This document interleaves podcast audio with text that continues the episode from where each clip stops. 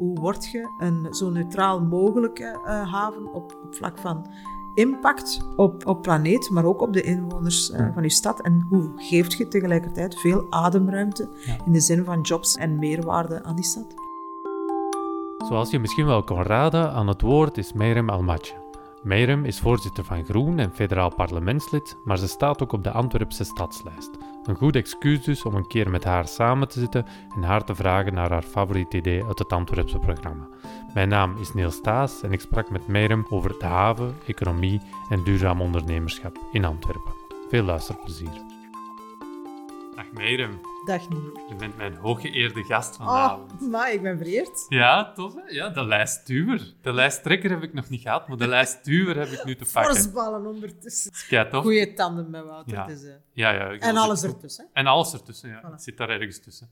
Ik ben al een hele hoop mensen van de lijst aan bevragen geweest over een beetje over hun engagement, maar vooral over de ideeën die in het programma zitten. De slogan van onze campagne hier in Antwerpen is Antwerpen kan dat. Wat betekent dat voor jou? Voor mij is dat eigenlijk ehm, het benutten van alle talenten die er in die stad zijn en die stad op het hogere niveau trekken, dat ze eigenlijk verdient. Hè. Ehm, er zijn ongelooflijk veel jonge mensen, ongelooflijk veel creatievelingen. Hier is eh, ja, de economische eh, slagader van het land, onze haven. Eh, er is ongelooflijk veel innovatie en ja, al die dingen samen geeft onze stad kleur maakt ook onze stad divers. En dat maakt ook dat je alle bouwstenen hebt, mits een goede politiek, om die eh, de allure te geven van een wereldstad. En dat, dat is op dit moment nog niet het geval. En dat, ehm, dat mag anders. En daar hebben wij heel veel ideeën voor, zoals je weet. En Antwerpen kan dat. En Antwerpen kan dat. En dat is ook echt wel, eh, echt wel de boodschap. Hè. Wij hebben een haven die, eh, die voorop loopt, eh, heel groot is, een van de grootste ter wereld. En het belangrijkste is eigenlijk zorgen dat die mee is met de toekomst. En als je klaar wilt zijn voor de toekomst, dan moet je duurzaam worden. Twee, in die stad is ongelooflijk veel talent aanwezig. Ehm, dat betekent dat je dat talent ook best in je stad een plaats geeft. Dat de jongeren die in je stad leven, dat die ook in die haven kunnen gaan werken, maar ook dat die hun eigen bedrijfjes kunnen opstarten en hun creativiteit kwijt kunnen. Ik denk dat je de eerste bent die in de podcast zo expliciet naar die haven verwijst. Ik gids vaak in Antwerpen en ik zeg altijd dat, eh, dat we vroeger een havenstad waren, maar nu een haven en een stad. Ja. Omdat die twee toch wel ver uit elkaar gegroeid zijn. Ik denk dat de mensen in de stad Antwerpen merken heel weinig van die havenactiviteit, ondanks het feit dat er heel veel mensen werken. Toch is dat voor u belangrijk. Is het idee dat je dan gekozen hebt ook iets dat daar mee te maken heeft? Of zeg je, ah nee, toch nog iets helemaal anders in het programma? Ik kijk heel graag naar wat er beweegt eh, internationaal. En ik heb in New York een initiatief gezien dat de Climate Week heet. En waar dat je ook als bedrijven, klein en groot, aan kunt deelnemen, Business for Climate. Ik zou dat fantastisch vinden, mochten we dat in Antwerpen kunnen doen. Vertel daar eens iets Waar dat je eigenlijk zegt van, kijk, ehm, wij als bedrijf, als onderneming, ondersteunen acties die eh, de draagkracht van de planeet vergroten en respecteren.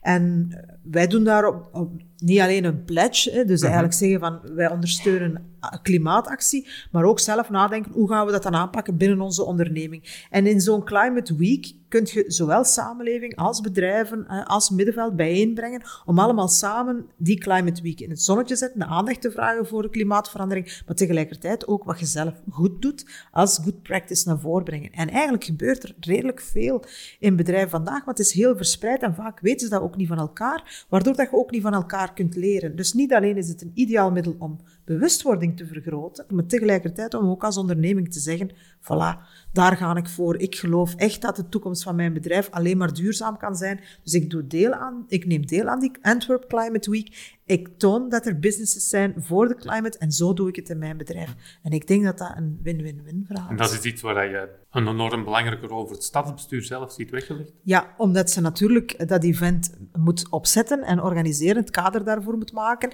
En dan iedereen die bezig is op een of andere manier met de klimaatproblematiek daarin bijeen kan brengen. En vooral het ondersteunen van bedrijven die die transitie maken. En ik zeg echt van klein tot groot. Want ik heb de afgelopen jaren heel veel mensen ontmoet, van een Tom Duhoe, die met Honest in Antwerpen... ehm, eigenlijk echt aan het ondernemen is geslagen om terug een echt duurzame jeans te maken, eh, lokaal geproduceerd met hergebruikte uh, draden van oude mhm. jeans enzovoort. Schitterend.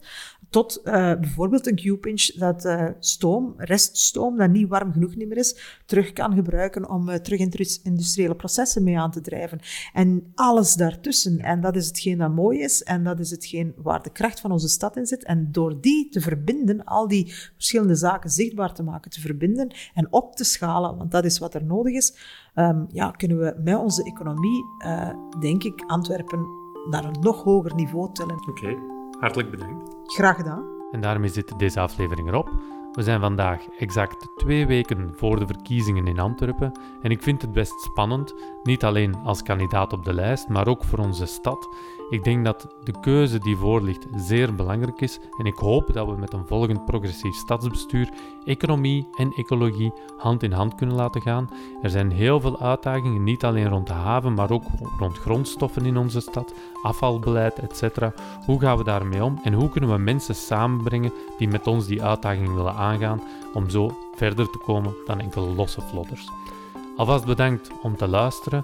Muziek was van Lee Rosevier. Mijn naam is Niels Staes. Ik sta op plaats 10 op de lijst. En ik hoop alvast dat jullie er volgende keer terug bij zijn.